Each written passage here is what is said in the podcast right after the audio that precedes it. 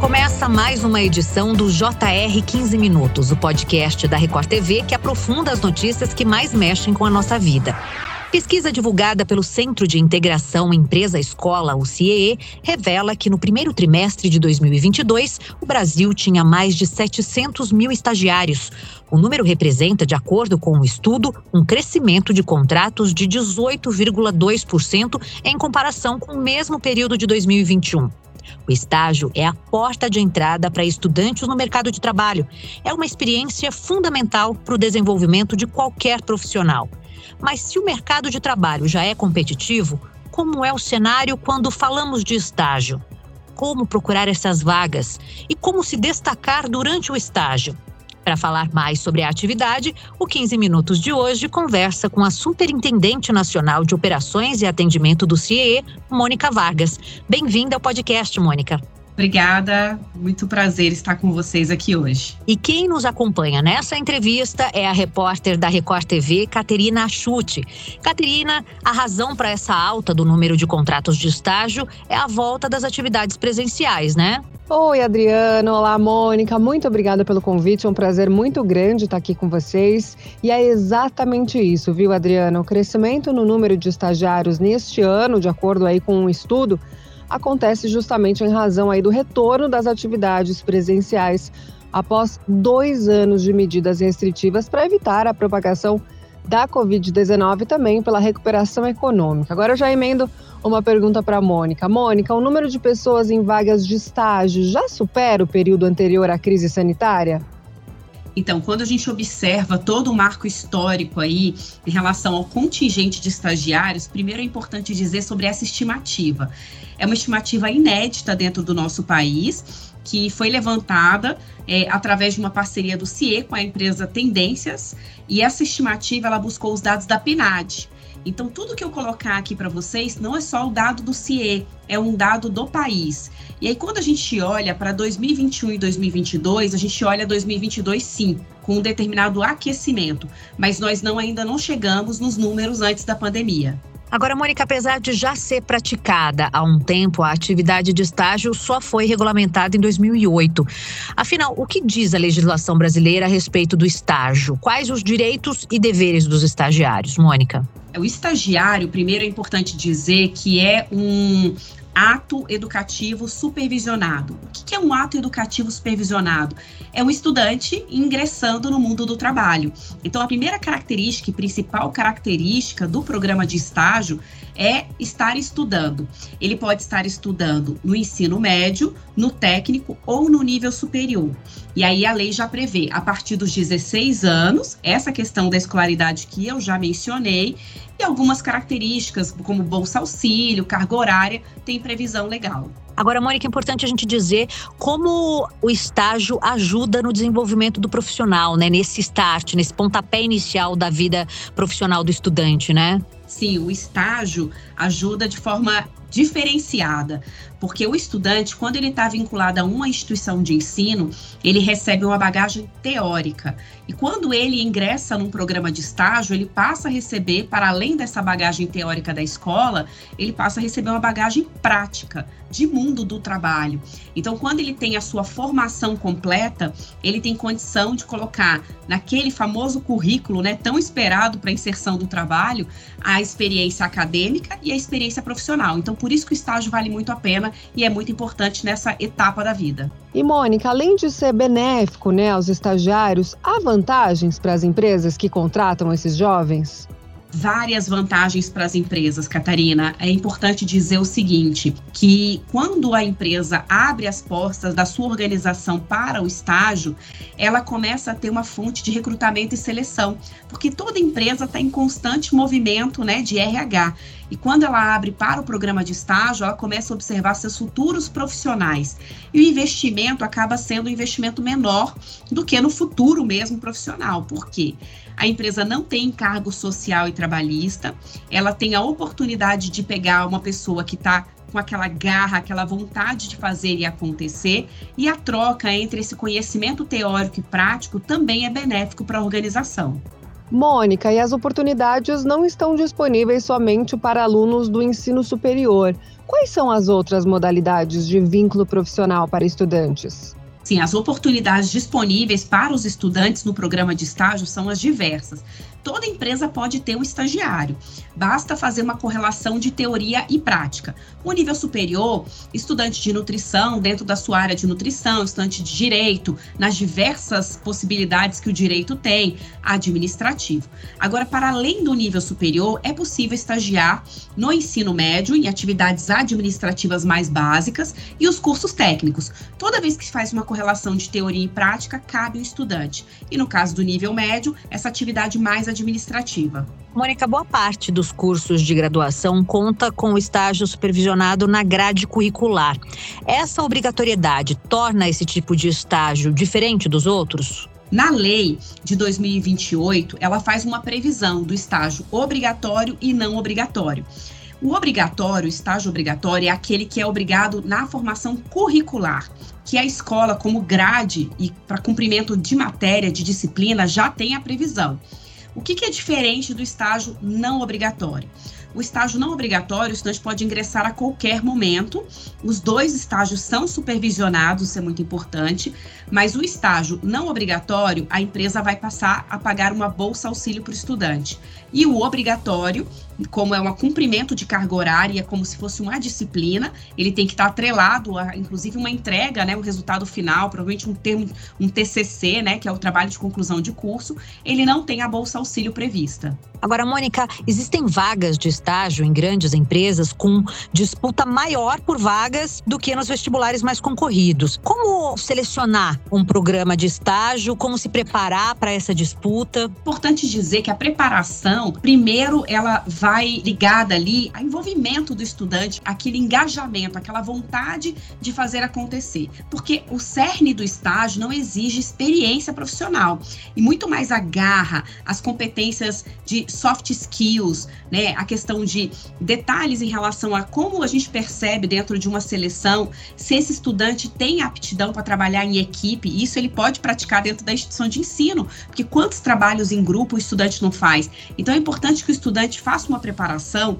para o ingresso no mundo do trabalho dentro da própria academia, da própria instituição de ensino, porque na instituição de ensino é possível trabalhar sim habilidades e competências tão necessárias nessa tão sonhada vaga de estágio. Então, soft skills bem trabalhado, ele pode ser um grande diferencial na busca de uma vaga de estágio. Mônica, e quais são as áreas que mais empregam estagiários? Caterina, as áreas que mais empregam estagiários hoje, que mais abrem portas, são as áreas de tecnologia, as áreas da educação, administrativas em geral e a área jurídica. São essas as áreas mais mais. É importante dizer que a administração pública também é um dos maiores contratantes do programa de estágio. Inclusive, na pesquisa que nós levantamos e apresentamos aí com essa estimativa, a administração pública é uma das que mais contratam os estudantes aí nos seus estabelecimentos.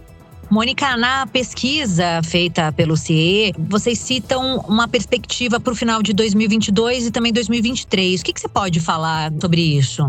Assim como a gente percebeu esse aquecimento de 21 para 22, né, crescimento no volume de contratação de estagiários, e isso está totalmente ligado à questão do crescimento econômico, a gente consegue perceber isso também em 22, inclusive no segundo semestre, né, muito mais acentuado, e 23 a gente também percebe um crescimento até de 8%, é não tão igual ao 22, mas a gente percebe que está muito correlacionado a crescimentos econômicos. Até porque quanto mais a economia roda, gira, mais vagas há abrem, não é só para o programa de estágio, isso é também para as vagas comuns, né, no dia a dia, as seletistas, as temporárias. Então, o movimento econômico ele está diretamente ligado à abertura de novas vagas. Mônica, eu gostaria de voltar àquela questão da regulamentação do estágio 2008 para pedir para você contar o que isso trouxe de avanço, inclusive para as condições de trabalho dos estagiários, para o desenvolvimento deles, porque eu, por exemplo, me lembro do meu período de estágio que foi lá 2001, 2002, nós não tínhamos, por exemplo, direito a férias férias, né? E eu lembro que isso era uma questão. O que mudou e o que foi importante nessa regulamentação?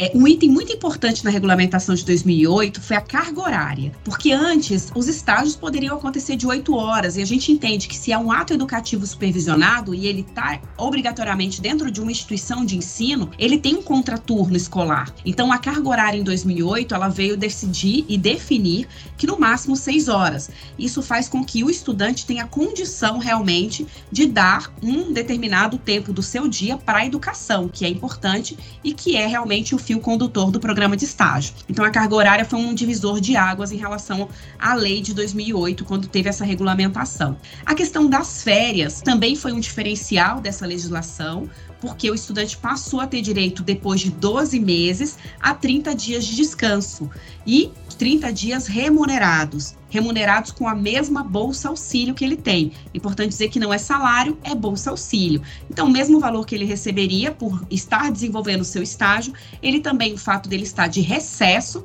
que aí, inclusive, para não comparar e não fazer uma confusão com CLT, a lei traz a palavra recesso. Então, esse estudante passa a ter direito a 30 dias de recesso, podendo inclusive ser fracionado, não precisa ser 30 dias corridos. Uma outra característica da, da legislação em 2008 foi a redução de carga horária quando ele apresentar e comprovar na empresa que ele vai ter período de prova. Então, se ele tem um período de prova, geralmente uma semana ali de prova, e ele apresenta com antecedência, seguindo as regras e as diretrizes da empresa logo no início, ele apresentando, a empresa pode conceder a redução da carga horária dele, mais uma vez voltando para o aspecto educacional, para que esse estudante possa se desenvolver dentro do programa, não só na parte prática, mas também na parte teórica. Agora, como os estudantes que já estão estagiando podem se destacar em busca aí de efetivação? Ah, o estudante ele precisa ser muito proativo, curioso, estar sempre à frente do momento. Ele não pode ser um estudante que está eh, é, ali passivo, só aguardando a atribuição que lhe é designada. Né? A gente percebe que os índices de efetivação são quando os estudantes conseguem encantar aquele seu gestor. Então, que ele possa aproveitar o período de estágio, que no máximo de dois anos, que ele possa fazer ali um encantamento no desenvolvimento das suas atividades. Então, demonstrar interesse pela tarefa faz toda a diferença. Além disso, é importante que ele busque mais qualificação. Então, o CIE se coloca à disposição dos estudantes, fornecendo vários cursos à distância, de curta duração, como, por exemplo, como administrar o seu tempo, como a questão da postura profissional e da imagem profissional. Então, cursos que vão ajudar ele nessa trajetória e para que ele consiga conquistar a sua efetivação também. Agora, o CIE oferece para os estudantes eventos, né, para eles buscarem vagas, para se informarem. Conta isso para gente, Mônica. O CIE está sempre à disposição dos estudantes para que eles possam dar sempre um up, né? Seja naquele estudante que está buscando a vaga ou aquele que já está dentro de um estágio. Então, nós disponibilizamos uma série de cursos à distância, é chamado Saber Virtual. Então, no nosso site www.ciee.org.br, ele pode acessar e buscar esses cursos, bem como uma série de webinars, assim, informações do dia a dia, sempre à disposição as informações no nosso site do CIE, né? E também tem o app do CIE que o estudante pode baixar no, né, nas lojas dos seus celulares está disponível em todas as versões e ele pode baixar e estar tá antenado com as novidades desse universo CIE.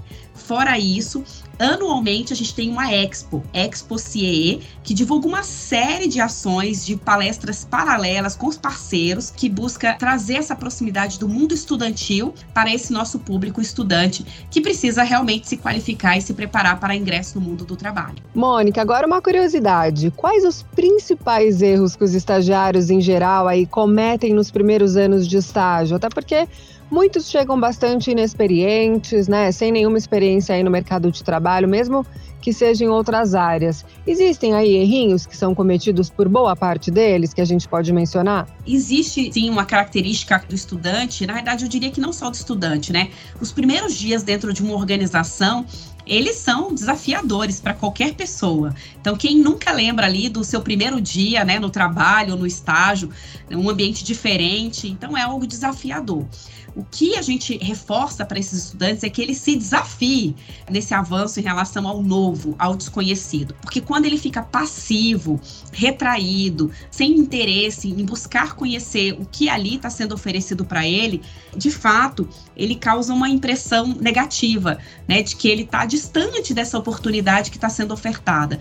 Então, eu diria que o estudante ele acaba se afastando mais da oportunidade quando ele mostra desinteresse. E esse desinteresse muitas vezes é medo, medo do novo. Então vamos usar a força da juventude para ousar no dia a dia. Eu convido os estudantes para estarem ousando aí nos seus estágios, né, mostrando o seu valor, mostrando o potencial que o jovem tem para a entrada no mundo do trabalho. Muito bem, chegamos ao fim dessa edição do 15 Minutos. Eu agradeço demais a participação da Superintendente Nacional de Operações e Atendimento do CIE, Mônica Vargas. Muito obrigada, Mônica. Eu que agradeço, fico à disposição de vocês. E para os estudantes, vamos ingressar no mundo do trabalho, muito importante, a mensagem que eu deixo para eles. E eu agradeço muito também a presença da minha colega, a repórter da Record TV, Caterina Chute. Obrigada, Caterina. Muito obrigada, Adriana, Mônica. Um prazer muito grande estar aqui com vocês discutindo esse tema aí tão relevante nesse momento.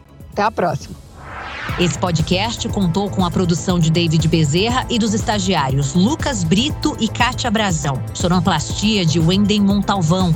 Coordenação de conteúdo: Camila Moraes, Edivaldo Nunes e Deni Almeida. Direção editorial: Tiago Contreira. Vice-presidente de jornalismo: Antônio Guerreiro. Te aguardamos no próximo episódio. Até lá!